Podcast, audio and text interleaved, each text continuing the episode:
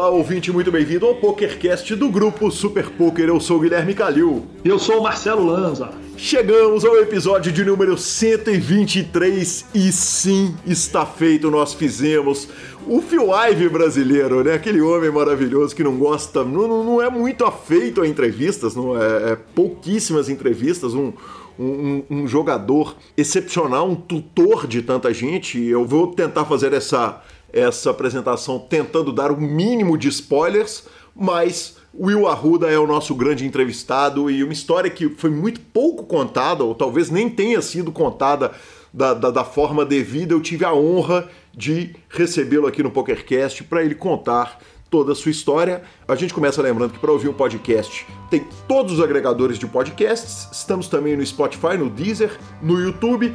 Nos indique. Se estiver ouvindo no iTunes, nos dê cinco estrelas e sempre troque suas fichas pelo Fichasnet. Perguntas, participações, sugestões, promoções e comentários. O nosso e-mail é pokercast.gruposuperpoker.com.br, Instagram e Twitter, arroba Guicalil e arroba Lanzamaia. Nosso telefone é 31975189609. O número está na descrição dos nossos programas e com esse número você pode entrar no grupo do Telegram ou mandar áudio. O áudio eu sempre prefiro no WhatsApp. Lanzinha, Justo. jogou?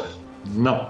Não jogou? Nada? Zero? Eu não, eu, eu não joguei nada. Inclusive, eu falei que eu estou com depressão pré-The Last of Us, porque eu cheguei de viagem na, na quinta para sexta-feira e a Gabi, eu chego em casa, está na minha cama, assim, aquele jogo maravilhoso, olhando para mim. E até o momento eu não consegui jogar 12 segundos de jogo. Então eu literalmente não joguei nada. Como trabalha?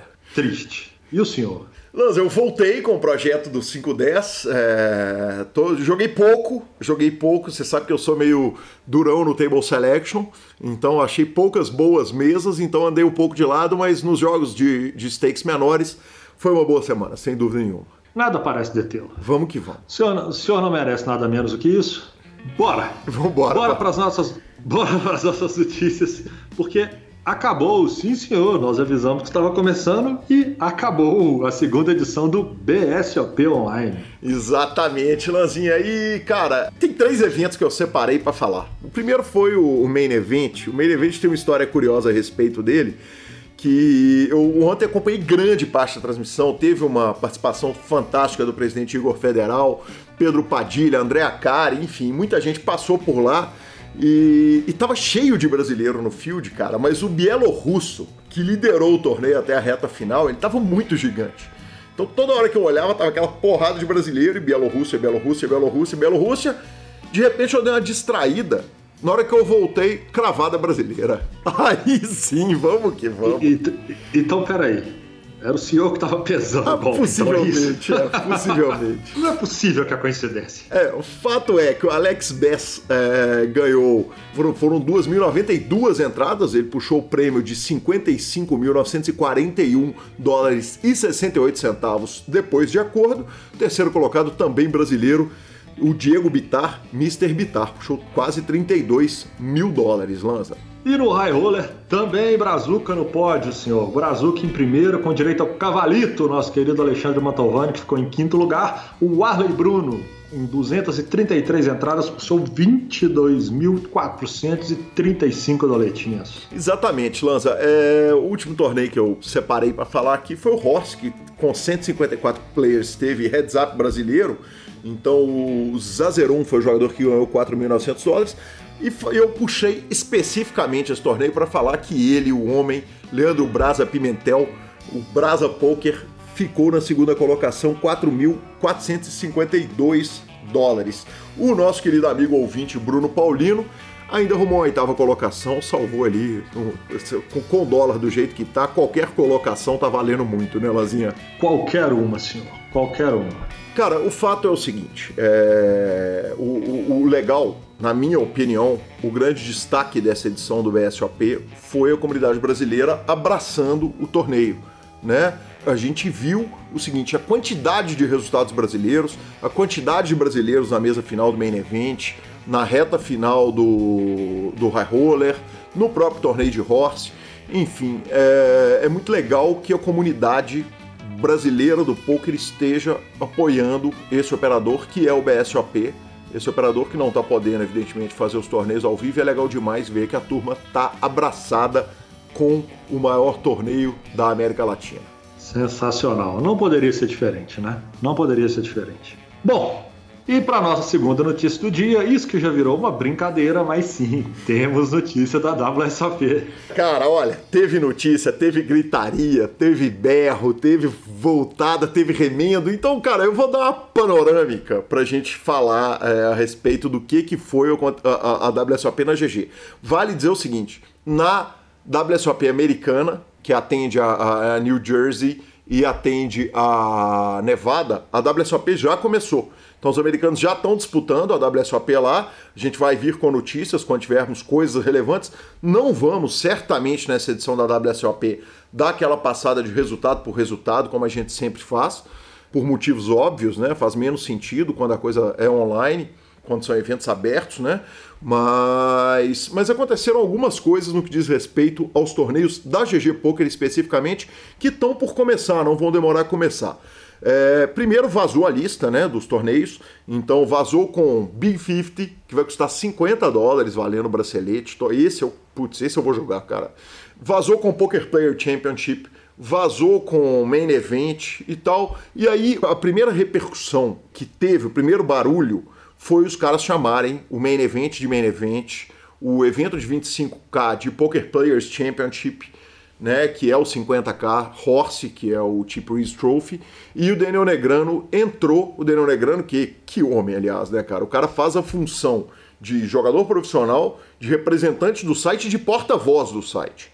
Então ele entrou e avisou o seguinte: olha, é, a gente colocou os nomes, mas o, o ganhador do main event na GG não vai ganhar o banner lá no Rio, aquele banner dos campeões, e o ganhador do Poker Players 50k é, que nesse caso vai ser de 25, não vai ganhar o nome no troféu Chip Reese. O que, especialmente no segundo caso, é bem óbvio, né, Lanza? Porque o, o, o 50K Horse ele é um torneio que ele é, ele não é de Texas Hold'em. E ele vai acontecer nessa edição é, no formato Texas Hold'em. Então, é, que bom que isso está claro, que bom que isso está resolvido. E quando também do vazamento do, do, do, do main event, cara, vazou a seguinte informação. Serão provavelmente 22 pernas, quer dizer, 20, 22 dias 1 é, de, do main event, e o torneio vai ser freeze out dentro de cada um dos dias. Ou seja, o jogador profissional pode dar, tem isso teoricamente. Nós vamos chegar no final dessa notícia. Acompanhe esse PokerCast que vem, vem breaking news por aí. Mas então é o seguinte, o jogador profissional pode dar 22 tiros a 5 mil dólares por tiro, são 110 mil dólares. Foi o que a comunidade toda do poker entendeu.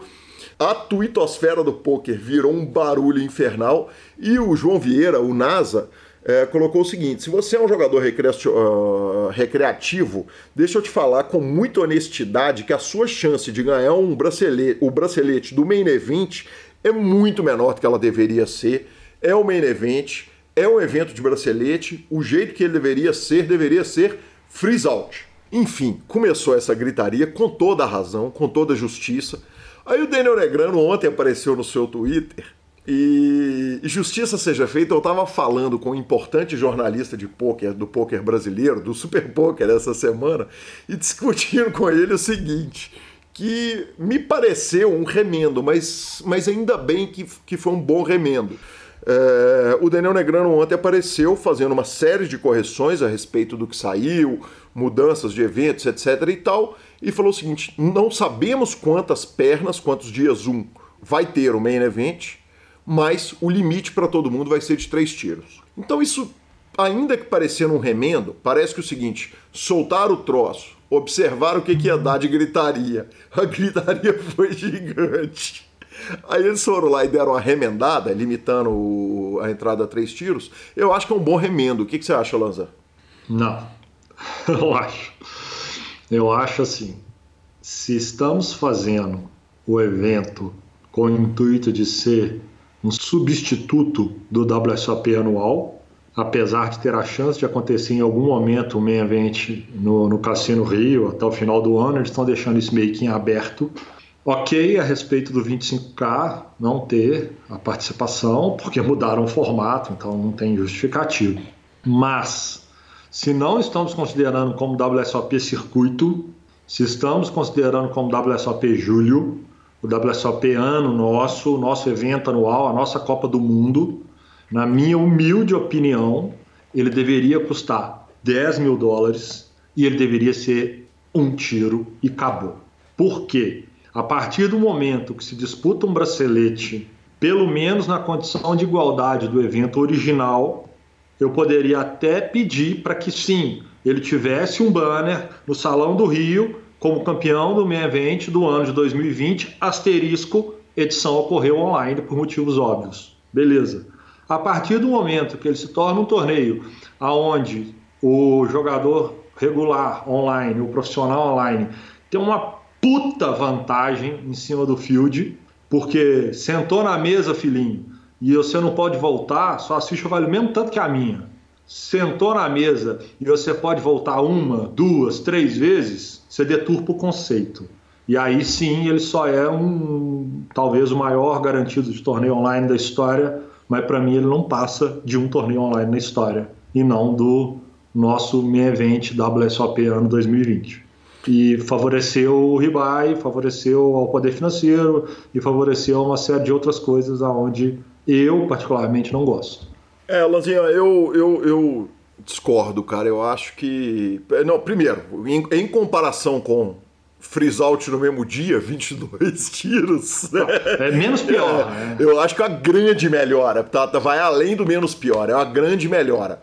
A segunda coisa é o seguinte: ele já tem asterisco de qualquer forma. Então, para se garantir 25 milhões de dólares, tem que se criar ali formas e, e cara, ele, já que ele vai ter o asterisco, eu, eu, eu entendo, mas acho que, cara, é isso mesmo. É, é, é, tem que adaptar e, e, acho que a adaptação tá razoável. O garantido tá enorme. Três tiros eu acho que não é o fim do mundo, sabe? É, é, é muito diferente de ribai ilimitado. Então, uh, Mas com a, bala que... do senhor tá, com a bala do senhor, eu não esperaria nada menos diferente no comentário. Que peito, Só né, queria velho? colocar o asterisco aqui. É, eu que estou pretendendo satelitar o Big 50. é, Lanzão, é, por isso, é por isso que o PokerCast tem disso, né? É. Porque literalmente temos opiniões, e as opiniões é. várias vezes são discordantes. Divergentes, exatamente. Divergentes. Lanzinha, é, vale uma coisa curiosa o seguinte, a, a turma, a, a, os americanos especificamente, estão falando que, que tá difícil atravessar a fronteira, que tá difícil tanto ir para o México, sem ser por motivo importante, quanto ir para o Canadá, se não for por um motivo muito sério. É, e como tem uma, uma, muitos jogadores americanos que estão pretendendo viajar para jogar, é, tinha até um problema com relação a endereço fixo, que parece que o GG Poker resolveu. Quem não tinha endereço fixo não ia conseguir registrar, mas eles resolveram o seguinte: se você mandar para a gente o comprovante de Airbnb, etc., tá resolvida essa questão. É, mas ouvi nessa semana o Atila, lá no Xadrez Verbal, e os caras do Xadrez Verbal, que é um podcast grande, maravilhoso. Grande Atila e a Marina e Xadrez Verbal. Exatamente. Inclusive o senhor me viciou nele, eu é. vejo todos os episódios, ouço todos os episódios. Quatro horas anda, então anda tendo episódio de três horas, quatro horas, exatamente. É, o Atila deu um miguezinho que nós vamos falar, não é para ninguém fazer, porque a gente sabe que ninguém faria uma coisa dessas, os nossos ouvintes do PokerCast, especialmente aqueles que moram nos Estados Unidos. Mas dizem os caras do xadrez verbal que se você chegar na fronteira do Canadá e falar que você está indo de carro pro Alasca, eles não podem te impedir, porque na verdade é uma passagem é território de território americano. americano para território americano. Então a gente não tá dando ideia para ninguém. Campelo, não estamos dando ideia nenhuma para você. Mas se precisar passar pro Canadá, né, tem esse migué aí que a gente tem certeza que ninguém vai usar. É, significa. Bora! Bora, porque estamos chegando em julho, senhor, e vai começar mais uma temporada, né? Mais um braço, mais uma perna do Super Poker Team Pro. Exatamente, Lanza. Ele começa, na verdade, na hora que o ouvinte está ouvindo esse programa, ele está acontecendo, ele já aconteceu, dependendo do, do quão rápido o ouvinte foi. Hoje, no dia 30 de junho, começa a terceira etapa do Super Poker Team Pro. É, vale lembrar que o ranking tá zeradaço Então, quem está entrando no primeiro torneio entra em totais condições e quem só conseguir entrar no domingo vai entrar também em totais condições de chegar no top 10, classificar para a segunda fase, disputar o iPhone do mês, enfim, fabuloso. Chegamos à metade desse projeto maravilhoso que vai permitir alguém realizar o sonho de jogar por conta do Super Poker Eduardo Sequel e companhia, né? Aí sim, aí eu, aí eu vi valor. Exatamente, todos os main events, passagem, hospedagem, né? 100% da premiação, cara, é, é, é, muito, é muito justo, é muito legal. Muito. Bora, Fichasnet, entrevista? Fichasnet e Will Arruda. O Fichasnet é o seu parceiro para compra e venda de ficha nos principais sites de poker online. Chame o Fichasnet e avise que chegou até eles pelo PokerCast para participar de promoções super especiais para os nossos ouvintes. O WhatsApp do Fichasnet é 062 99837 1007 e lá você negocia suas fichas com os melhores preços. O Fichasnet trabalha com créditos do PokerStars, PariPoker, PP Poker, o Poker, EcoPays e AstroPay Card. Repetindo, o WhatsApp do Fichasnet é 062 99837 1007. O número está na descrição dos nossos programas. Fichasnet, confiança e melhor preço para suas fichas.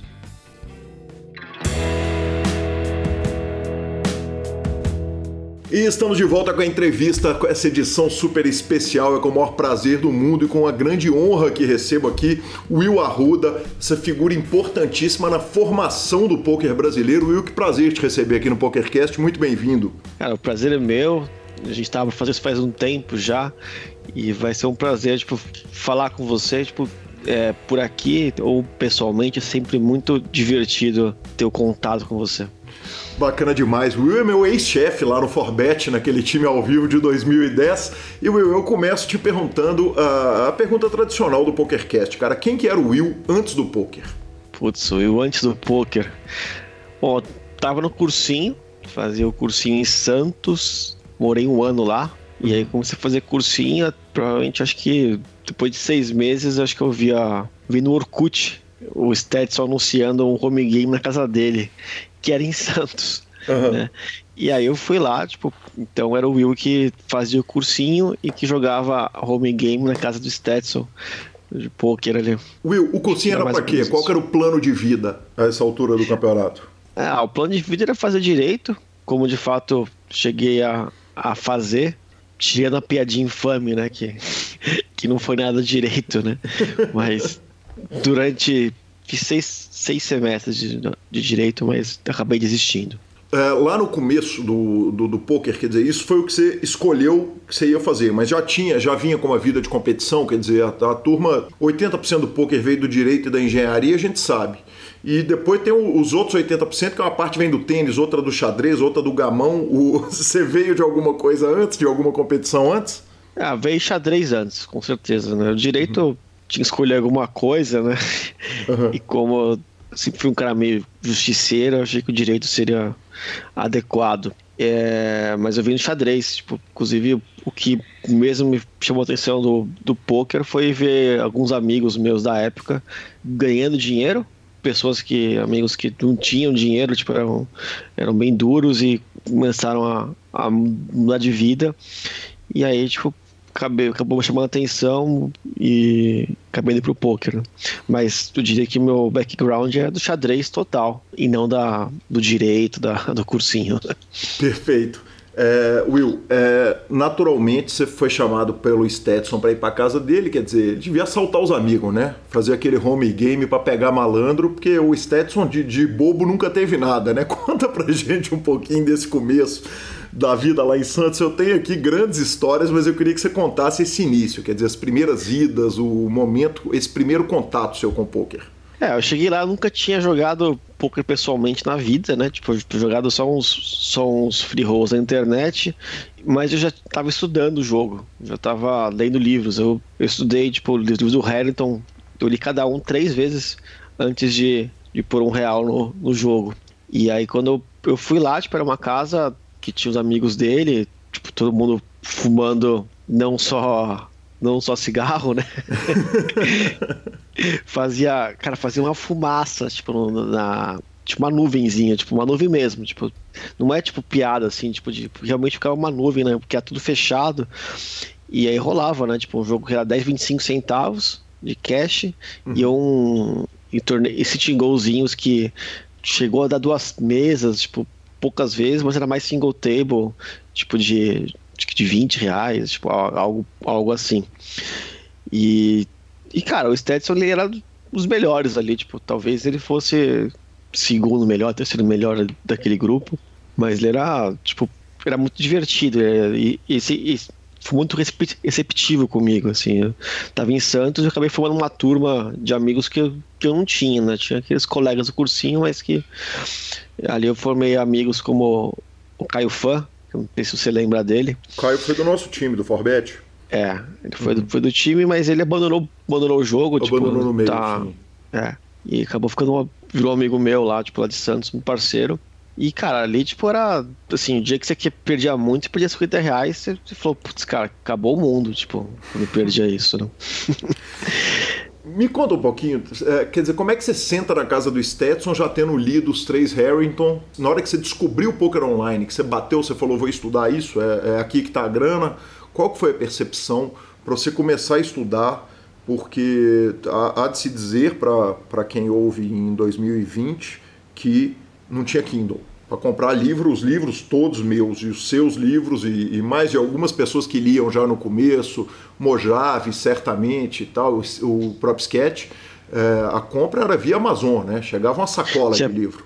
Exatamente. E sempre foi meu método de estudo, inclusive no xadrez. Eu comprava os livros de xadrez e pô, devorava eles ali. E no poker foi a mesma coisa, né? Tipo, comprei vários. Eu lembro que eu baixei alguns livros também no, pelo torrent, tipo, do livro do Dolan Bronson pelo, pelo, pelo Torrent ali, do Super System, é, mas a maioria de para papel mesmo, e, e assim, eu não podia arriscar, né? Tipo, assim, eu não tinha dinheiro. Então, eu falei, cara, se quando for arriscar, eu tenho que estar preparado o máximo possível. E só com os livros do Hamilton, para quem ouve hoje em 2020, não recomendo a leitura. Tipo, uhum. fique longe, é um livro bem defasado porém naquela época foi fenomenal e eu senti uma vantagem muito grande por, por ler aquilo. Mesmo sem a, sem, a, sem a parte prática, eu conseguia entender coisas que os caras não entendiam, mesmo com muita experiência de jogo já, já jogando aquele jogo ali, mas o livro realmente dá uma base de compreensão do jogo, a maneira de analisar as mãos muito diferente. Perfeito. No, no que diz, é, e era um momento que ninguém tinha fundamento, né? Will, conta para mim quem era essa galera. Você falou do Stetson, você falou do Caio Fan. Eu tô supondo tinha, o Caio Brits também. É, tinha o, tinha o Rick, que uhum. eu vi jogar BSOP, tipo, o último BSOP ele jogou, é, que era um menino também da minha idade, bem talentoso. Cara, tinha o Rodrigo Garrido também. Aham, uhum, claro. Garrido era, jogava bem, já naquela época. Tinha os amigos dele que hoje em dia, tipo, provavelmente nem, acho que nem você vai conhecer eles, tipo, são uns caras locais de Santos, né, que jogavam lá. Mas naquele home gamezinho que começou, esses são os nomes que eu, que eu lembro, assim, que mais me chamam a atenção. Não, confesso que eu não esqueci o nome dos, dos outros e realmente eles provavelmente não seriam totais desconhecidos que eu me lembre ali. Depois que, que o jogo mudou pro Clube Caixara em Santos, uhum. aí tipo, surgiram mais pessoas, ou outros jogadores, mas naquela casa ali em específico eram todos amigos do Stetson que hoje em dia acho que nem jogam mais. Me conta um pouquinho do Caissara. O Caissara foi. O Stetson tinha pelo menos um pedaço ali do clube e, e eu imagino, quer dizer, Santos é, é, é, um interior que movimenta mais dinheiro do que um monte de capitais, né? Então eu imagino que devia ser um jogo bom de jogar lá. Cara, era um clube tradicional e tinha um senhor ali, cara, que era muito incrível, que era um senhor que era que era o rei do stick na época, que, que acho que é o Seven Card Study. Não tenho certeza se é esse jogo. Tipo, é o Five Sou péssimo de mix de game. Five Card Study. É. É, e ele era o rei daquele jogo. O cara matou todo mundo ali e ele tava aprendendo a jogar o, o, No Limit. E, cara, era um senhor, cara, tipo, mal conseguia tipo, andar direito bem e tal. Mas o bicho, o bicho era bom, cara. O bicho era um dos melhores ali, mesmo no jogo que ele tinha acabado de aprender. Era um cara bem incrível. O jogo lá era barato, né? Tipo, ainda, tipo, não começou barato, depois começou a ter um 2 que, tipo, que também é um jogo que hoje seria, tipo, até barato, né? Uhum. Pra, pra cash game, mas, tipo, torneio de 50 reais, tipo, era coisa assim. E ali, como foi de comecei tipo a digamos a levar um pouco mais a sério, né? porque tinha torneios regulares que pagavam um pouco mais. É, algumas vezes também o Stetson pegava o carro e ia para São Paulo. Tinha eu, o Caio, Caio Fã e às vezes o Rodrigo Garrido. É, a gente ia jogar o CPH é, ou em algum, algum clube de São Paulo jogar cash game. E ali, tipo, eu diria que foi onde realmente começou a ficar mais sério e foi onde eu comecei, tipo, a querer mudar para São Paulo, porque ficar em Santos ficava muito limitado. E a faculdade acabou sendo meio que uma desculpa para isso, uma desculpa para poder sair de lá e ir para São Paulo. Para jogar. Para jogar. A ideia era, tipo, jogar ali, tipo. E não ter. A faculdade é meio que, meio que o álibi, né? Que você teria para sair dali, tipo, e, enfim, e sair ir pro jogo, né? O clube de Santos, ele não era. Ele era um clube social, né? Na verdade. Só que fazia-se um jogo lá, é isso? É, isso, é um, é um, clube, tipo, grandinho, tipo, acho que bem tradicional ali, inclusive. Ele não, não era só um clube aberto. de poker. Não, não, é, é um jogo que o clube tinha vários esportes, tipo, um, bem longe disso. Tinha algum preconceito na época, quer dizer, da, do, do, pessoal do Santos, já olhava Cara, torto? Sim, o Bonito jogava, tipo, tinha uns senhores ali que eles, confesso que eles não, não era muito bem-vindo lá. Uhum. É, embora sempre assim, é, cuidava muito bem deles, tratava muito bem. É, eles também eu sentia que eles ficavam um pouco incomodados comigo na mesa, porque eles sabiam o que eu estava fazendo ali. Tipo, eles já sabiam que estavam perdendo e, e chegava um cara que era bem mais novo lá jogando, tipo, era uma coisa tipo que é, incomodava ali. Mas como o Stetson era, era, era, meu, era meu parça, né? Então uhum eu tava na frente deles, né? Até porque não tinha ninguém que fizesse um reiki absurdo ali. Era um jogo meio, meio sólido. Uhum. Tipo, não tinha muitas loucuras, assim, era, era bom o jogo. Perfeito. Uh, o incômodo deles é porque eles sabiam exatamente que você estava lá trabalhando, que você não estava lá divertindo. Exatamente, eles sabiam que eu estava lá, tipo, para tomar o dinheiro deles, né? Eles estavam conscientes disso. E então eu senti que tinha um incômodo deles, né? É, nessa época minha família, tipo, já tava sabendo, não lembro se tava sabendo já, mas certamente acho que não, acho que não tava não. E foi algo que incomodou eles quando descobriu, obviamente. Perfeito. É, o, o, Caio Brits me contou. Aliás, eu já começo a entrevista, abro a entrevista agradecendo três caras que me ajudaram uma barbaridade nessa pauta, que foram o Sketch, naturalmente, o Rafa e o Brits, o Caio, com quem eu não tinha contato há muito tempo. Tive o prazer de falar uma hora com ele no telefone, lembrando histórias. E uma história que ele lembra, não sei se só te dando a dica dela você vai lembrar, mas ele falou que num momento qualquer ele devia estar para frente uns você devia estar para frente uns quatro cacifes lá no comecinho do jogo e ele perdendo uns quatro, você volta um all-in com ele, ou você tá trincado, obviamente, ele tá no flush draw. Você lembra dessa história aí, da frase lembro, específica lembro. que ele conta? Lembro. Ele fantasia um pouco essa história, assim, tipo, não foi bem verdade, tipo, tudo que ele contou ali, né? Mas foi ali que, inclusive, foi onde eu fiquei amigo dele, curiosamente. Tipo, acho que provavelmente começou ali.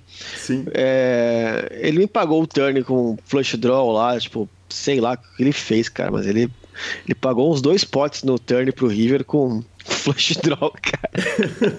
com ser trincado. É, ele pegou e mandou, ah, quem tá por, sei lá, por, por mil, tá por, tá por dois, sei lá, algo, algo do tipo. É, exatamente. E aí pegou, pagou, bateu, tipo, e, cara, eu ainda saí up da session.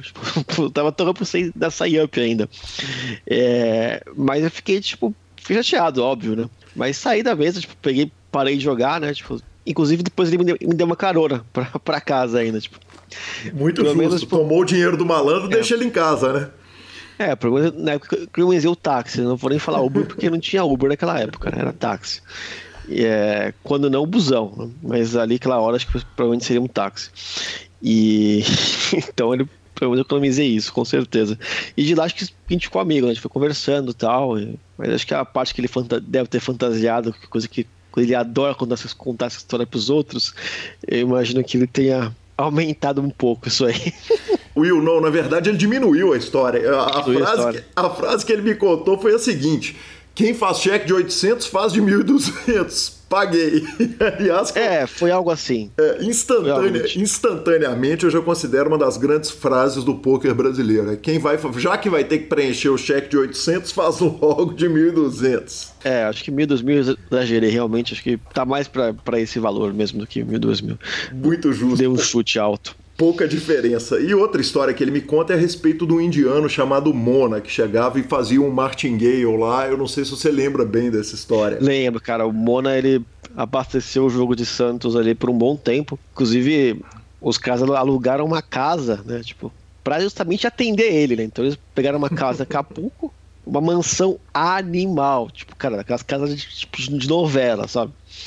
E aí formaram um jogo lá absurdo e que eu nunca vi um, um cara que nem aquele. Tipo, quem, eu acho difícil ter algo parecido, porque ele literalmente ficava dando em todas as mãos. Ele pegava uma ficha de cada cor e botava, e era, escuro, era no escuro.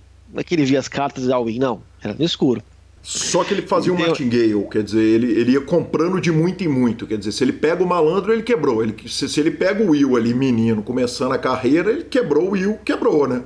É, ele, ele tinha, tipo, um crédito muito gigantesco ali. Inclusive, acho que ele inclusive, não pagou tudo, né? Uhum. bom, bom lembrar isso. Mas, cara, ele fez um reiki absurdo. E tem até uma cena engraçada, né? Porque, pô, jogou a noite inteira tal, né? Mas o jogo rebolou. E aí, tipo, pô, tá todo mundo exausto ali, né?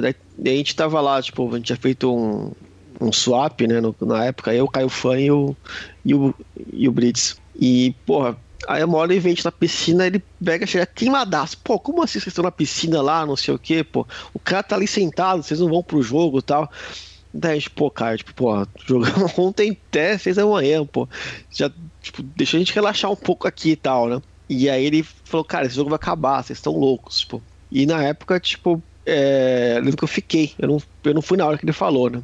Hoje em uhum. dia eu me arrependo muito, né? Porque realmente aquele cara ia acabar. E, cara, na época, assim, tipo, a gente ficava esperando, tipo, par de oito, sabe? Um, um mais e dama pra ir, uma coisa do tipo, né? Hoje em dia, tipo, provavelmente aquele cara teria quebrado mais rápido, porque ele ia ter que ganhar mais a wins do que ele ganhou, porque o pessoal ficava esperando só com mão forte, né? E, bom, tem que ganhar do reiki também, né? Tem 5% de reiki, então você não pode também pagar qualquer coisa. Mas era surreal o como era fácil, né? Tipo, você não tem como, mas ele chegou a, a machucar uns caras também ali, porque uma hora também o cara vem com mão, né? Basicamente, a história me lembra muito aquela história que os, que os profissionais fizeram com o, o banqueiro texano, né? Que os caras juntavam o bankroll, quer dizer, eles se matavam entre eles na mesa, mas para jogar contra o cara eles tinham ali um bankroll compartilhado porque para aguentar a variância, né? Porque você imagina todo mundo no começo de carreira, correto? Sim, foi a ideia é parecida, só que a gente não tinha a mesma habilidade que provavelmente os caras que fizeram isso teriam, né? Tipo, eu falei, tipo, se eu botasse, tipo, mesmo se botasse seis anos, provavelmente aquele cara teria sido, tipo, destruído muito rápido, muito uhum. rápido. Uhum. Mas ninguém tinha essa habilidade. Tem uma história engraçada do, do Stetson, cara, que às vezes o cara não dava win, ele punha, tipo, sei lá, tipo, escuro de três e ficava com sete pra trás, sabe? Tipo, uhum. E, cara, ele era o carrasco do, do Stetson. Então, se ele ouvir isso aqui, ele vai lembrar da história ele tinha algo como, tipo, Rei 2, sei lá, Rei 3, né? Aí ele põe lá, tipo, 3, 4 no escuro, tenta voltar o win nele e tal, aí ele pega e fala, ah, com você eu tenho sorte. aí ele paga, tipo, de Rei 3, eu falei, tem Rei Rei, cara, tipo, aí arrebenta o Stetson, cara, ele fica mal, ele fica... É, é difícil derrubar o Stetson, assim, tipo, de, de humor, assim. Ele realmente... pegou. Ele anunciou, como você tem sorte, né? Tipo, ele é e realmente ele tem, tem mesmo, né? Sim, porque se, se de um lado o, o, o vocês não eram o, o, sindicato né, que jogou com o Andy Beal, o cara também não tinha a qualidade técnica, né? O cara era, era, era muito louco, né? Não, ele era talvez o pior do mundo, uhum. né? Porque acho que se, sei lá, se minha esposa que não sabe jogar, tipo, fosse jogar, ela não seria tão ruim, porque ela não ia ficar dando all-in com qualquer coisa, né? E ele fazer os erros mais absurdos possíveis, né? Que é botar tudo com qualquer duas cartas, né? Então, provavelmente é o pior do mundo. Perfeito, Will. E aí você começa a ir para São Paulo. Eu vou para São Paulo, vou para a faculdade, onde você fez seis semestres, né? Três anos de faculdade.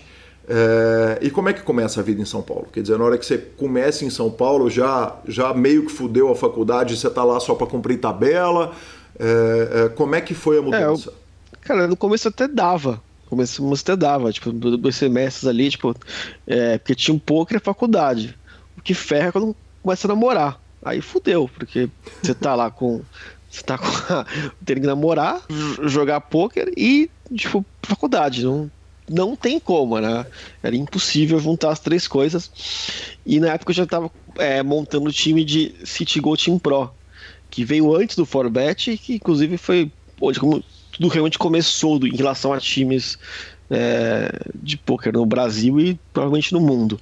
Uhum. Então, bem ou mal, eu tinha que gerenciar aquilo, já tinha jogadores é, jogando para mim, eu dava aulas também, não só jogava, então, pô, era era uma insanidade, né? Se acordava, já tava lá, tipo, já trabalhando com alguma coisa ali, depois tipo, tinha faculdade, voltava, arrumava um tempo pra, pra namorada da época, que, é, que hoje é minha esposa. Sim. Então realmente não.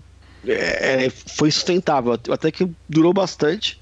Eu morava com minha avó na época. E já comecei a ter alguns atritos com, com meu avô ali que não gostava muito que eu jogava. Hoje em dia ele é, ele é até meu fã em relação a isso. Mas, tipo, cara, tivemos algumas, algumas divergências boas ali que, inclusive, foi motivo que eu falei, ah, sair logo daqui, que, que realmente não tinha sentido. Eu tava ganhando dinheiro, já dava pra pagar as minhas, as minhas coisas, não tinha por que ficar ali mais. Né? Perfeito. Conta para mim um pouquinho desse começo da vida, quer dizer, como é que era a rotina? É, você já vai para São Paulo com, com o Citengo Team Pro montado ou você chega lá e fica um tempo grindando, grindando online, grindando clubes? Como é que era a, a, a função Não, da vida? Eu cheguei, eu comecei a jogar City Go, eu jogava eu o Caio, o Caio Brits, a gente jogava inclusive meio, meio a meio, né? Tipo, grindão bastante. Uhum. E aí, passar o tempo, a gente montou o City Go Team Pro. Eu não lembro muito bem a ordem das coisas, confesso que não demorou muito pra gente abrir. A gente começou a. Primeiro a gente tinha o, o Esbriça, Armando Esbriça, a gente começou a dar aula para ele. Foi que a gente viu que realmente eu sabia ensinar. Porque eu ensinei o Caio a jogar, o Caio tipo, aprendeu comigo a jogar. É, e eu aí ensinei o Armando, começou a ir bem. E tentamos ensinar um tio do Caio, que isso foi uma parte que não deu certo. Era um cara, era um cara que na época devia ter uns 50 anos, acho. E, e ele realmente não tinha como jogar aquilo, era muito estressado ali foi uma falha, mas a gente notou, pô, você sabe ensinar, né? Uhum. Eu falei, pô, vamos, por que não montar um time? É, chamar mais gente, não é montar um time, né? Vamos pegar mais alunos e, e bancar as pessoas para jogar pra gente. E a gente fez uma seleção do Mais EV. É, a gente fez uma prova ali, né, mandamos para as pessoas. E aí que veio, por exemplo, o Vitor Brasil, que está com a gente até hoje. Com a gente há é, 10, há mais de 10 anos, acho. Ele, inclusive, foi o cara que, que tirou a nota mais alta da minha prova. Tipo, ele quase gabaritou a prova e foi o número um, assim, na prova desde então. O Kowalski é... também entra no primeiro time? Ele entra no segundo. Uhum. O Kowalski entra no segundo time e aí ele, tipo, destrói, vai muito bem. Então, essa minha rotina, tipo, tá faculdade, né? Tipo, é, jogar os city goals, grindava, então dá uma boa flexibilidade de tempo, né? Diferente de torneios. E comecei a, tipo, a jogar um torneiozinho aqui, outro ali, tipo, mais focado no city goals de 45 pessoas. Uhum. Que, de certa forma, dá pra comentar que é um torneio. Hoje em dia tem os, é, os torneios high rollers super caros que, que às vezes não dá de pessoas e chamam de torneio. Então, por que não chamar de torneio também aquele City Goal? Né? E o Kowalski foi, assim, acho que talvez o que. Não, foi o que mais se destacou, com certeza. Inclusive, outros nomes saíram de lá, como o Felipe Nunes, embora eu acho que ele veio da terceira turma, agora não lembro. Teve o irmão dele também, teve é o, é o Armando e Porkspin também participou disso. Sim, como instrutor. É, como instrutor depois, mas ele foi também aluno também. Uhum. É, Felipe Balaban foi da, acho que da segunda turma. Também hoje tem a Master Fit joga até hoje, amigo meu, inclusive. Fábio Wage. É, tipo, Fábio Wage também, tipo, cara, fenômeno. Tipo, uhum. pô. É, é, que eu não. Eu, mas que eu não lembro se, se jogasse City Gol. Agora fiquei na dúvida se ele era City Gol. Até que uma hora assim, tipo, eu chego pro sketch ali e falo, cara, o que, que, você acha de montar um. É que de o sketch, o Caio conhecia ele, né? Uhum. Aí um dia eu chego pro sketch e falo, pô, o que você acha de montar um time de torneio e tal? É, e aí acabou, acabou indo pros torneios ali, que foi muito melhor. E passou uma administração pro, pro Porco Espinho para ele cuidar do time na época, né? Do Gold Team Pro, não do Forbet. É, foi, é, do City Gold Team Pro. Aí ficou eu, o Caio e o, e o Sketch cuidando do time. Começando com o Kowalski, a gente teve bastante sorte. Assim, a gente tinha um bankroll que não era adequado para o que eles jogavam. O Caio Fan participou do time também. E aí fomos, fomos expandindo, né? E aí você imagina o, o quanto que isso era intenso, né? Tipo, basicamente eu não tinha um segundo ali. Tipo, hoje em dia, se tivesse tipo Instagram, essas coisas, não, não teria tempo para passar, tipo, meia hora no Instagram que não ia, não ia sobrar tempo ali.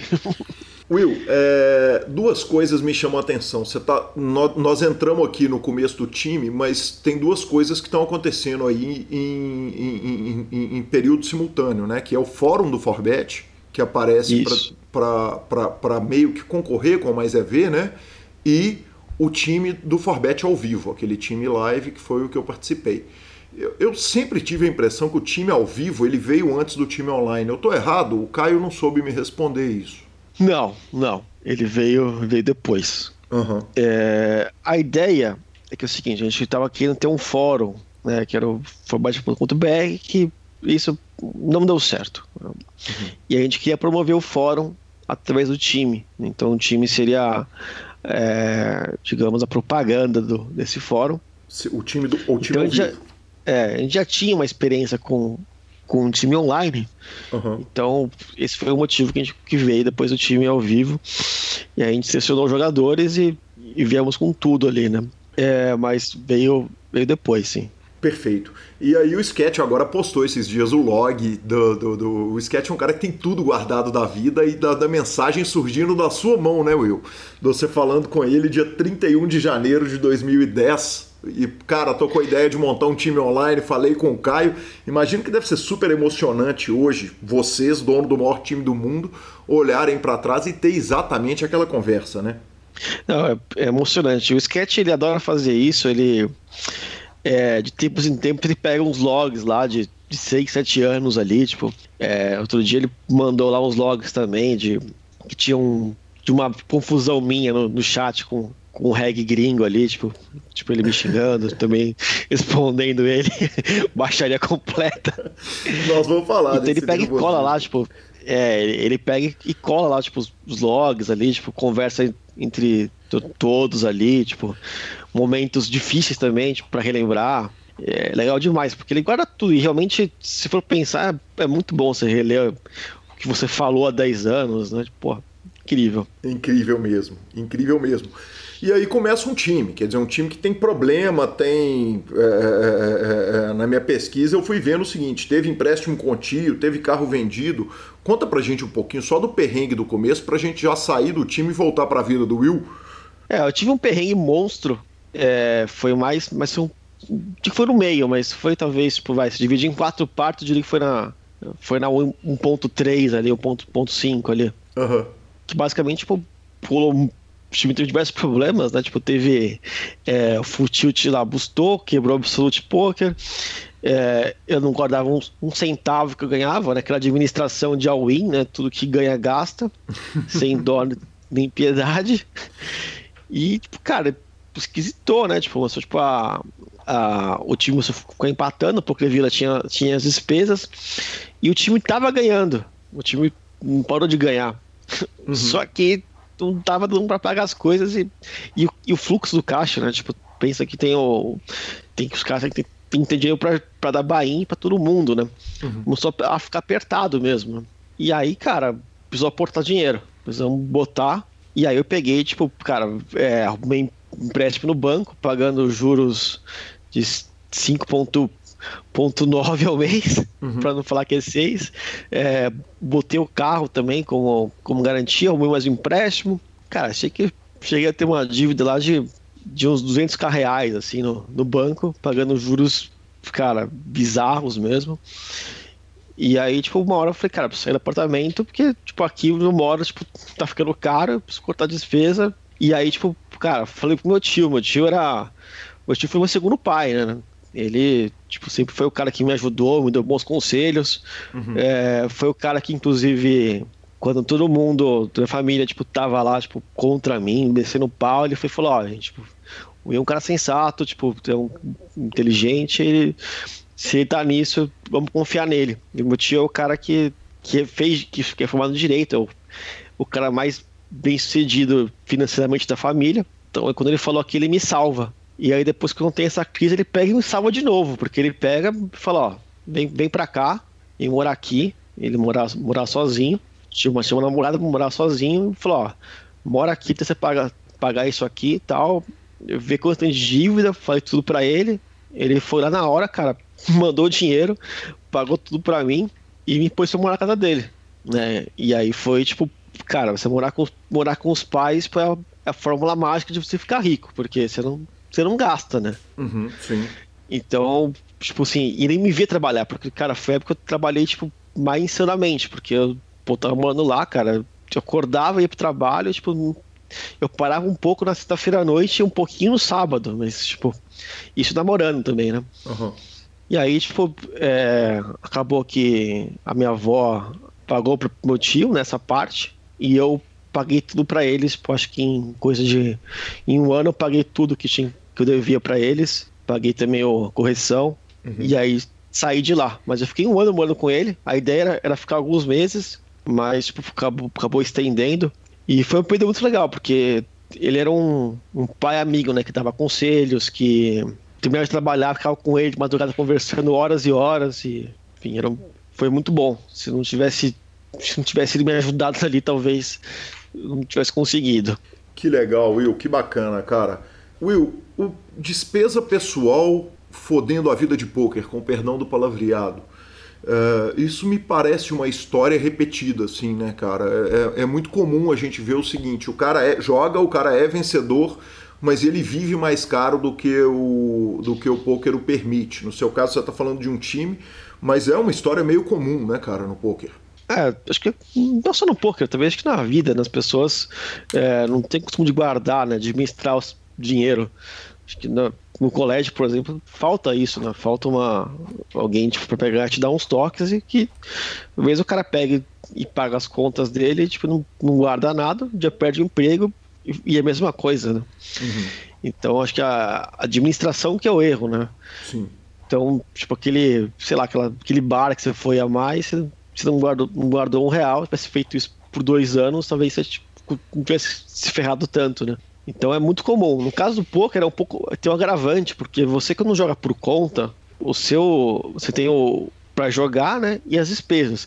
E geralmente vem, da, vem do mesmo lugar isso, né? Uhum, então você tipo dá um move down e joga mais barato para você realmente ficar proporcional, ou não, você vai começar tipo você pega uma bad run, você empata por três meses que hoje em dia é super normal. E aí, cadê seu caixa, né? Tipo, você vai ter que tirar o caixa de algum lugar. Uhum. E aí, uhum. se você não guardou nada, ferrou. Então, Inclusive, jogar em time, uma das grandes vantagens é essa, que eu gosto de falar que, pô, você tem um.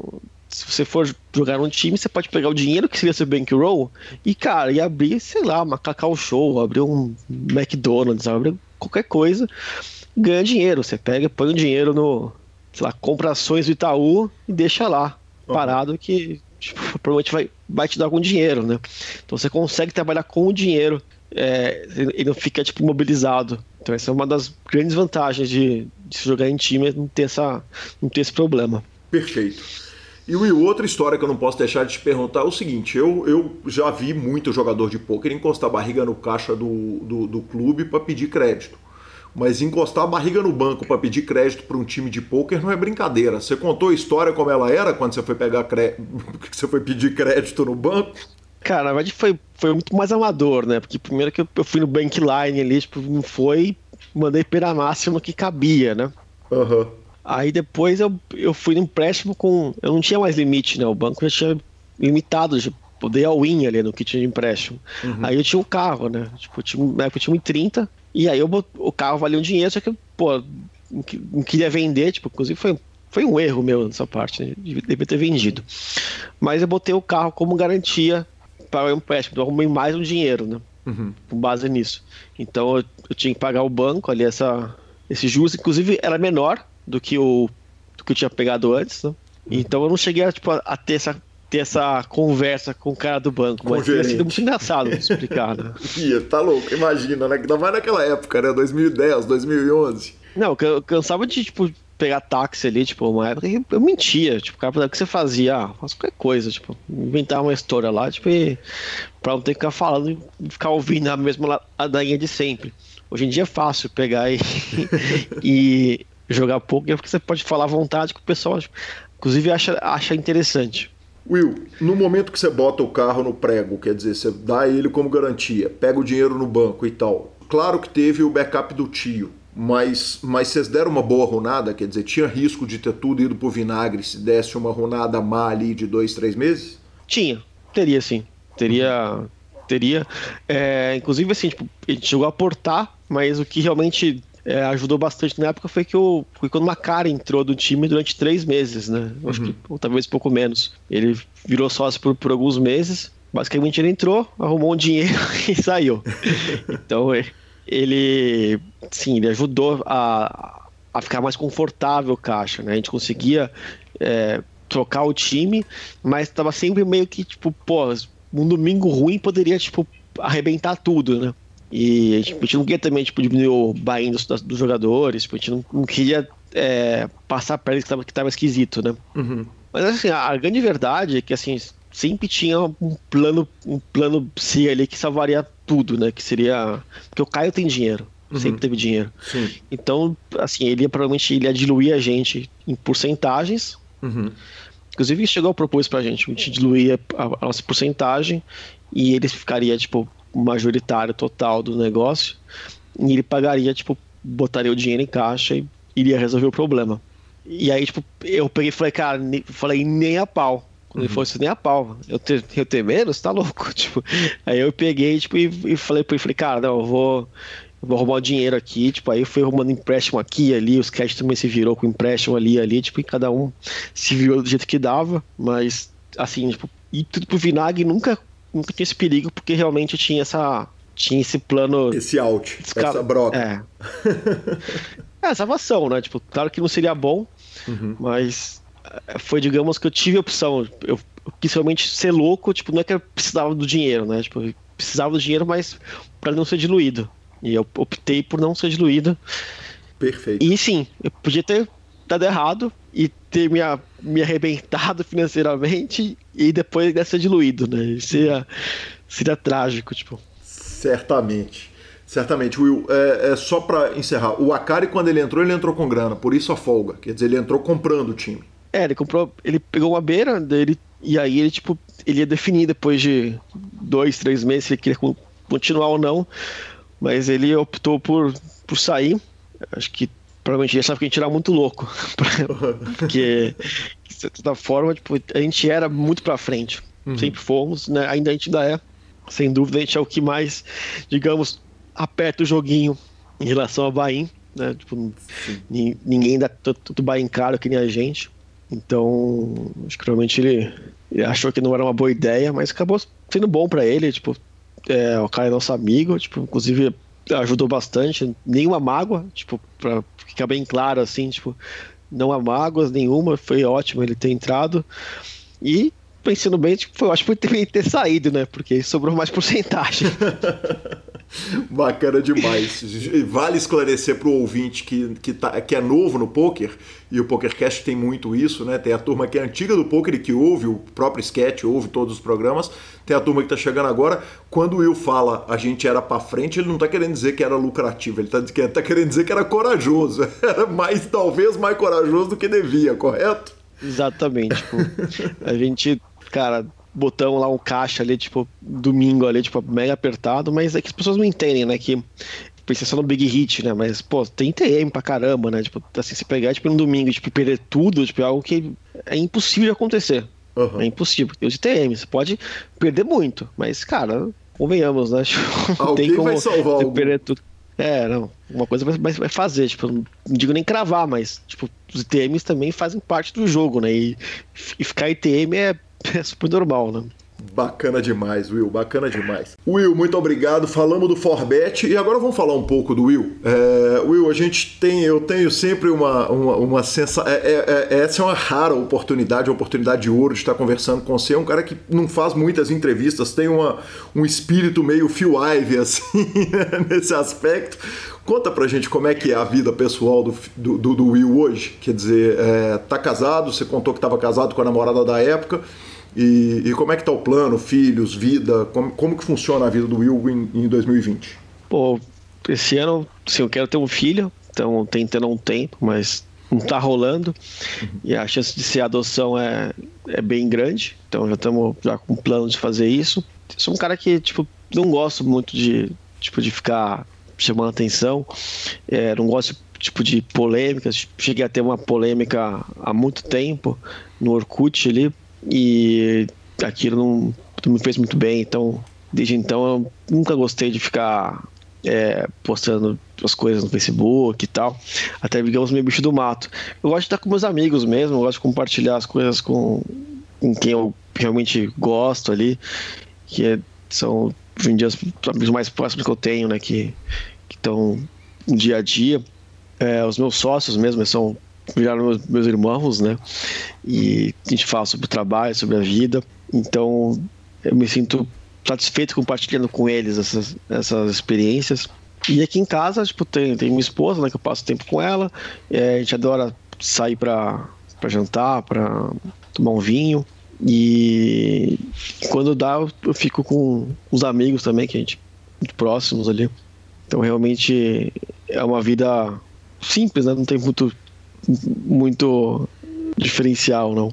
É trabalhar bastante, né? Tipo, acordar, trabalhar, que eu tenho meu escritório em casa, então venho para cá e, e, quando sobra tempo no sábado, sexta-feira à noite, fazer algo com, com quem realmente importa. Perfeito. Uma vida tranquila, desde que não passem o ovo na frente como é que chama? o omelete na frente da esposa. O Will é um cara bravo pra caramba, né? É, é uma coisa que é coletiva, as pessoas que estão em volta de você falam isso e o DC conta uma história a respeito de, de, de, de uma briga e o Caio contou outra história que você quase saiu na mão com um jogador do Mandala. depois de é tomar, verdade. Depois Teve... de tomar o Slow Conta essas histórias pra gente, pra gente conhecer um pouco melhor a, a, personalidade do Will. assim, eu sempre fui, nervoso, fui nervoso inclusive meus amigos é, do colégio adoravam brincar do tipo, Will, você tá bravo? Essa era a frase que eles faziam pra mim, tipo, me provocar. é, então, é, esse foi a piadinha de sempre, né? Todo, todo baixinho é, é, meio, meio bravo mesmo. E aí tem duas, né? Tem a da. Tem o do Omelete, que na verdade a gente está em Paris, eu, eu e minha esposa, uhum. que na época era namorada. A gente. E, e tipo, lá os horários são muito rígidos, né? Então, você chegava lá, tipo, no café da manhã até nove e meia, chegava lá, tipo, nove e meia, ninguém mais entra, né? Tipo, uhum. fim de papo. E, cara, a gente foi barrado lá, tipo, acho que duas vezes, chegando, tipo, 9h29, né? Uhum. E aí teve um dia que a gente chegou lá 9h20, 9h24, algo do tipo, né? Aí o cara teve que deixar a gente entrar. Só que a gente entrou, o cara ficou enchendo o saco da gente, ficou dando, apressando a gente e tal, não sei o quê. Padrão e lá que, o cara que, de atendimento. É, é, o cara que recebe, o cara que faz, que faz tudo, o cara que que, que serve, que faz omelete, não sei o quê. E tinha um casal lá, tipo, ainda, tipo, tomando café da manhã, e o cara me enchendo, enchendo só, só da gente, né? Uhum. E aí, tipo, tô lá sentado, né? Aí minha esposa tá lá, tipo, esperando o omelete dela. Aí pega, tem um casal de francês, e o cara pega e passa na frente, na frente dela, cara. Tipo, o cara chega depois para pedir o um negócio e ele pega e entrega primeiro pro, pro casal, né? Aí ela fala com o cara, tipo, ela, ela, ele manda ela esperar, maneira grossa. Ela uhum. chega assim, senta na mesa, tipo, com a cara de mulher, tipo, queimada. Né? e aí me conta o que aconteceu, né? Aí eu falei, ah, bom, agora não posso, não posso deixar quieto, né? Tem que resolver isso aqui. O cara já tá me tirando desde que eu que entrei aqui, tipo, há dois dias me barrando pra entrar e ainda veio me encher o saco. Não vou deixar quieto, né? Eu fui falar com o cara. E aí, tipo, cara, foi, tipo, foi baixaria ali, né? Tipo, assim, falando um monte de coisa. E, assim, ele, ele falou em francês, tipo, eu não entendi nada que ele falou. E eu, eu falando inglês com ele. E, o que e, não assim, ajuda, né, Will? Quer dizer, você tá falando inglês com francês, não vai ajudar em nada na situação, só piora, né? Ah, mas ele, ele entendeu, ele entendeu, uhum. eles entendem. Tipo, eles fingem que não entendem, mas eles entendem. Tipo. Uhum. E aí, tipo, cara, peguei e falei lá, tipo, ah, você vai conhecer um brasileiro de verdade ali, tipo, se preço de novo. Umas coisas idiota né, da época ali que hoje eu não faria, né? Mas, tipo, eu tive que ter satisfação, né? Tipo, não podia deixar ser frouxo na, nesse caso. Aí no final lá, tipo, os caras me deram lá um, um espaço VIP que tinha no hotel para tomar café da manhã, tipo, à vontade, sem o cara ali. Né? Acabei me dando bem, mas tipo, foi uma confusão por causa do omelete, né? Tipo, foi bem por causa do omelete, mas foi. Como que você defender a honra da que esse cara cozinhou depois pra você? Porque se é o mesmo cara que faz tudo, no dia seguinte ele é que tava fazendo o ovo. Como é que você bota na boca o negócio que ele cozinhou depois de brigar ou ficou de boa? Terminou cara, na paz. Aí também que eu não pensei nisso, cara. Mas quando tava em outro lugar, tipo, tomando café da manhã, tipo, que os caras deram lá um espaço que tinha no, no, terraço, acabei nem pensando nisso, mas realmente seria um problema, né? Não teria muito como. Com certeza. E o slow roll? Cara, o Slow Roll foi mais, foi mais tenso, cara. O cara chamava, deu até hoje, mas Fábio Clube Mandala. Tipo, se você estiver ouvindo isso, você me deu o Slow Roll e, e eu não esqueci, tipo. Mandala em Campinas. Exatamente. Não, e assim, era um cara que tinha uma camisa escrito Fábio atrás, né? Uhum. Então era um cara que deveria saber jogar, né? O cara tá com, com o clube, tipo, é, da cidade, com o nome dele atrás, pô, o cara não é um, não é um, não é um, não é um idiota, né? Aham, uhum, sim. Não, e um e grande aí, então... clube, né? O Mandala sempre foi um clube grande, né? É, então é, o que aconteceu foi que, tipo, estamos lá no spot lá, que eu tribeto mais rei, ele me for beta, aí eu ponho tudo nele, né, tipo, começa a pensar, pensar, fazer, contar as fichas ali, cara, demorou mais de muito para pagar, cara, e quando ele pagou, ele virou um AIS devagar e um outro AIS devagar. Assim, Pré-flop. Pré-flop, eu falei, ah, o cara tem rei, né, o cara cara abriu as eyes, cara. cara uhum. Aquilo foi slow mesmo, né? Tipo, slow de, debochado ainda. Literal. Aí, não, aí, tipo, eu falei, ah, bom, se eu for expulso daqui, já tô eliminado mesmo, né? Tipo, levantei da mesa, xinguei o cara de todos os nomes, chamei pra porrada, o cara não foi. Foi até ainda bem, porque o cara era maior que eu. É, mas tipo, tava nem aí, tipo, chamei. Aí depois até, tipo, fui eliminado tal, não sei o quê. É, cheguei depois a ver o cara de novo, chamei o cara também pra briga de novo, cara. O cara não foi de novo, acho que ainda bem, né? ainda bem e... de novo. é. Não, o cara, tipo assim, era maior mesmo, tipo, não... mas não tava nem aí, né? E tomei esse horror, cara, tipo assim, ainda bem que eu não fui banido do BSOP, né? Acho que provavelmente se eu ganhasse a mão eu ia ficar algumas órbitas fora da mesa, porque eu xinguei o cara bem xingado ali, tipo, com muitos adjetivos que não merecem ser mencionados na transmissão.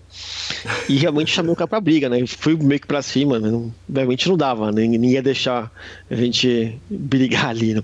Feliz, felizmente. É, aí depois, tipo, eu cheguei a oferecer até mais EV lá, tipo, eu cheguei e falei, ó, quem der nesse cara ganha, ganha 50 dólares. Tipo, eu cheguei a anunciar, se procurar nos, nos, nos posts, acho que provavelmente encontra eu contando a história e oferecendo o valor ali, tipo. Inclusive ainda vale, viu? Tipo, ah, se alguém deu slow nesse cara, tipo, me fala. Filmadinho, bem filmado. Não, se filmar, tipo, se filmar mesmo, se tiver várias testemunhas, 50, mas se filmar, aí acho que leva 100 até, tipo. Sensacional, tá aí a oportunidade pro ouvinte do PokerCast, inclusive de apanhar, né? Porque vai que o cara agora ele resolveu brigar, né? É, o cara mudou ali, tipo. É, exatamente. Sensacional, Will, sensacional. Cara, uma, uma história que o Rafa conta é, a respeito da sua personalidade, agora que a gente virou o foco pro Will, ele fala o seguinte, cara, o Will não sabe perder. Ele conta a história do, de você com Counter-Striker.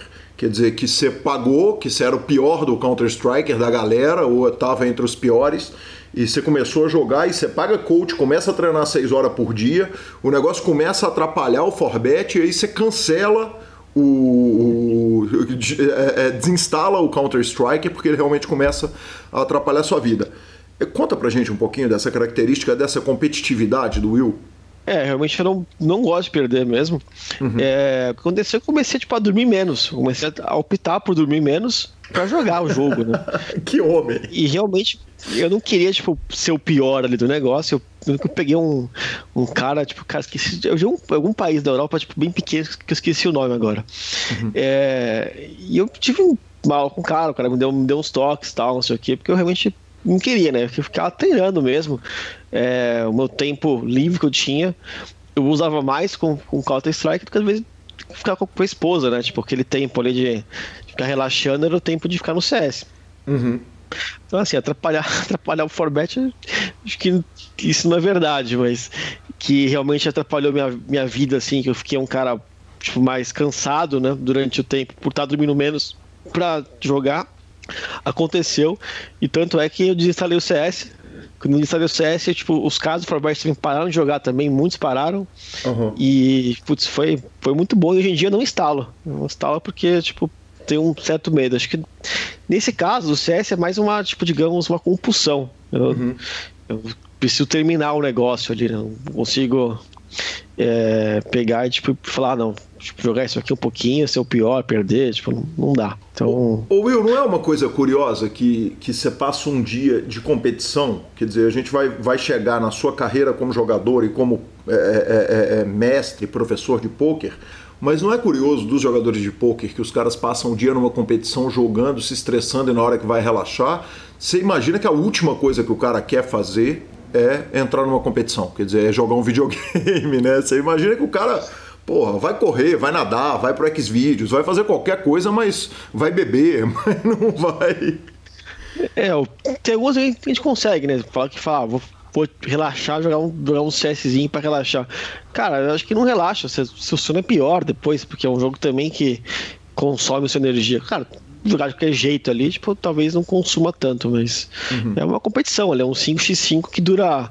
É, talvez dura uma hora a partida. Uhum. Você fica uma hora jogando o negócio e perde, tipo. Cara, é desastroso. Uhum. Tipo, no xadrez você jogava uma partida às vezes de 6 horas e perdia, cara. Uhum. Tipo, cara, é, é muito frustrante, cara. Você passa seis horas, tipo, sentado e perder, cara. É, não é algo, algo divertido de acontecer. Então, eu sempre fui um cara bem competitivo mesmo. Acho que não saber perder, não acho que seja o termo. Uhum. Seja um cara que, que quer, tipo, não se contenta com, com algo mais ou menos, né? Quer sempre fazer as coisas, tipo, de maneira bem feita para não, não ser feio, assim. Mas realmente é, um, é uma falha minha. É que eu tenho trabalhado, inclusive trabalhado para melhorar em relação a isso, né? Porque não é saudável. Como que isso afeta a sua vida no poker, como jogador? É, em relação dizer, na hora que você está sentado jogando. Ah, putz, quando eu pego hoje em dia, tipo assim, eu, às vezes eu fico, digamos, um cara meio que não quer papo com ninguém, sabe? Tipo, preciso uhum. de ter 15 minutos, tipo, cara, não me toca, tipo. Então, às vezes, entra, entra a esposa aqui e tal, ela vem falar, fala, ó, não é um bom momento. Uhum. Ela entende. Mas hoje, é, eu encaro bem, assim, tipo, assim, eu não fico nervoso, mas às vezes, tipo, nem eu me aguento. Uhum. Então eu prefiro que as pessoas não, não cheguem muito perto nesses momentos, mas não. Acho que não. Também não jogo muito, tipo assim, em relação ao volume, né? Então esse tipo de frustração acaba não, não passando. É, um lado bom do poker, que é diferente tipo de um Counter-Strike, né? Porque eu não entendo muito bem a, a mecânica e eu sei, tipo, é, o que está acontecendo, né? Uhum. Então, no poker, às vezes, tipo, você perde um pouco por, por sorte, né? Do acaso, do momento, mas no jogo, às vezes, você perde porque você sabe que você é ruim mesmo. Uhum. tipo, Sim. então, é, tava no meu alcance, talvez, fazer algumas coisas que, que no poker não tá no alcance. É, não tem como mudar o que vai bater no River. Sim. Perfeito. Então acho que a, a, frustração é muito diferente, né? Tipo, quando você é realmente bom entende o negócio, né? Tipo, Marcelo Lanza Maia, que primeira parte, né, cara? Que primeira parte, que cara legal. É, é, é, é muita história, né? E é uma visão da história do Forbet que, que a gente não tinha, né? Que ela contada pela, pela visão do Will. É muita história boa, né? Muito caso legal e uma história de vida fantástica. Semana que vem tem segunda parte. Vamos que vamos. Bora, que homem. Que homem, senhor. Bora direto para os nossos Redes sociais? As nossas redes sociais? Redes sociais, Lança. Começo com uma coisa que nem é só rede social, não. É, o nosso querido Campelo Vegas, arroba Campelo Vegas, que é o Breno que está lá, é, fez uma participação com a gente no programa passado, me informou no meio dessa semana que as máscaras passaram a ser obrigatórias para todo mundo lá em Las Vegas. Então agora para jogar, para andar na rua, etc., é, as máscaras passaram a ser obrigatórias. E, e, ele andou postando um monte de jogo dele lá no Belágio, ficha na mesa e tal. Eu falei, cara, sabe o que, que tá parecendo esses posts seus? Tá parecendo aqueles posts do, aqueles posts do Dan que faz uns posts para fazer inveja, com lanchas, né, armas, dólares, mulheres maravilhosas. Jogar uma foto hoje de alguém jogando Cash Live, velho, ela faz exatamente o mesmo efeito. A gente olha e fala que, que, que vida de novela desse rapaz. Exatamente, uma bela, uma bela comparação que o senhor fez. É, cara, Pegando nas fichas com baralho na mão já é, já é esbanjar, né? Esbanjar, cara, isso é, é, é, é, esfregar na cara do resto do mundo que não pode, né? Justiça seja feita, ele falou: Ó, nós ficamos presos aqui um mês antes, então fica quietinho aí que eu tô de boa aqui em Vegas jogando. Justo. Lanzinha, além disso, o Adolfo de Piracicaba é, elogiou os episódios, cara. Ele foi citando entrevista por entrevista o que ele gostou, foi super carinhoso o comentário dele. Obrigado. O Kevin Breunig também é, elogiou, falou que estava à espera pelo PokerCast do Will Arruda. Chegou, tá aí. Agradecemos também ao Rodrigo Ruas e ao Celso Fernandes, que nos instagramaram. E o Juliano Moura, depois de ser citado aqui, forrou. É óbvio, né? Sem surpresa. Bom, Aproveitando que você está falando da citação que citou Forró, vou mandar um abraço para o Dante Franco e para o nosso querido Pita. Dante Franco e o Pita que estão precisando de dar uma regulada na conta. Ai, sim, faço votos. Dois, dois amigos, inclusive, né, velho? Cara, e para encerrar nossa sessão de falinhas, velho, a Ana Ponga, minha querida, a, a, Ana, que me ajudou muito com a entrevista do, do Bruno Boteon, nos mandou esse áudio maravilhoso do Breno Straut, é o Breno Santunes Straut, você ouve aí a composição desse compositor pós-moderno maravilhoso da música popular brasileira. Como é que você ainda tem coragem de falar comigo? Pagou numa broca e depois disse que é amigo. Fez o que fez e vem me pedir pra jogar. Você não merece o por cento das fichas que eu passei. Estava no tilt, no tilt profundo.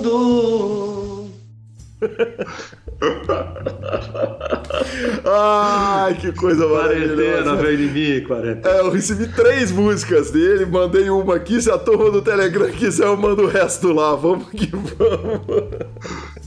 Finalização. Superpoker.com.br, tudo sobre poker no Brasil e no mundo. Onde tem poker, o Super Poker está na aba de clubes, a guia de clubes do Brasil, onde jogar e a agenda diária dos torneios, na aba de vídeos e no YouTube, transmissões ao vivo dos maiores torneios do mundo, análises técnicas, programas de humor entrevistas icônicas e o PokerCast, revistaflop.com.br, a sua revista de poker há mais de uma década, contando as grandes histórias do poker. Assine já e mibilisca.com, cobertura mão a mão de torneios pelo Brasil e pelo mundo. Acompanhe. Dica cultural. Dica cultural, Lanza, é. Cara, minha dica cultural hoje, ela, eu vou tentar ser rápido com ela, porque são muitas dicas. A primeira é o seguinte: saiu o disco uh, novo do Valve, a banda VALV. É, quem me segue nas redes sociais, eu fiz um testemunho pro, pro material de lançamento deles a respeito. Tá uma obra linda, são três músicas, o EP, eu recomendo a obra inteira do Valve. Beijo para essa banda fantástica e maravilhosa daqui de Belo Horizonte. Porra, a banda que foi chamada de melhor do que o Mogwai pelo Rodrigo Lariu da Midsummer Records, é, figura super importante do indie rock nacional. Então recomendo sempre o Valve. Aproveito para informar que fui entrevistado pelo nosso ouvinte, jogador de pôquer, o Loes, é, que tem um podcast chamado As Coisas São Como São. Eu já indiquei aqui, adoro o podcast dele e foram duas horas de papo. O aplicativo que ele grava cortou, o limite era duas horas, o papo estava tão bom que o aplicativo cortou, nós tivemos que reiniciar. A entrevista foi super longa e super divertida, foi ótima. E queria indicar filmes, cara. Eu indiquei no Instagram Encontros e Desencontros, que assisti. O filme é maravilhoso, é antigo, não é nada novo. Mas depois de assistir, eu já emendei com As Virgens Suicidas, por causa da Sofia Coppola, que é a diretora do Encontros e Desencontros. Depois assisti Vicky Cristina Barcelona, por causa da Scarlett Johansson, que é o ser humano perfeito. E, enfim, ficar. A nossa viúva, a nossa viúva negra do, do Marvel, assim, ó. Pô, eu não sabia. E fica um grande abraço para o nosso amigo carioca, o Luiz Bloomberg, que mais uma pessoa que foi lá no grupo e falou: Calil, eu tô com você, não lembro o nome de personagem, nem de série, nem de filme. E vindo de um cara da elegância e nota 10 feito é o Luiz, fico muito feliz de estar no time dele. E seguindo a linha do que eu falo, não cumpro. Essa semana eu vi a terceira temporada de, de, de, de The Sinner. É, na verdade, as temporadas você pode ver elas, qualquer uma, fora de ordem, porque são casos específicos, então são ali 11 episódios ou 12 episódios, que é um caso policial, nesse caso é de uma transformação de um psicopata, é uma série que começa prometendo muito, com vários momentos de aflição hard e termina uma bosta. Então. Só que essa eu vi até o final, então já dei check. Portanto, a minha dica, ela é uma dica meio Talvez não veja. ok, perfeito. Ai, grande abraço pro Jefferson Cussolin, que falou pra gente nos citar pra ver se nossa conta regula. Eu que andei reclamando da minha conta via inbox com ele. Os Instagrams e Twitter são arroba Guicalil, arroba Lanza Maia. Nos indique, mande nos grupos da família. Troque sempre suas fichas pelo Fichasnet. E a edição é do nosso querido Rodolfo Vidal. Grande abraço a todos e até a próxima semana. Valeu! If you're lying game, oh, I tell I'm your man. You win some, lose some, it's all the same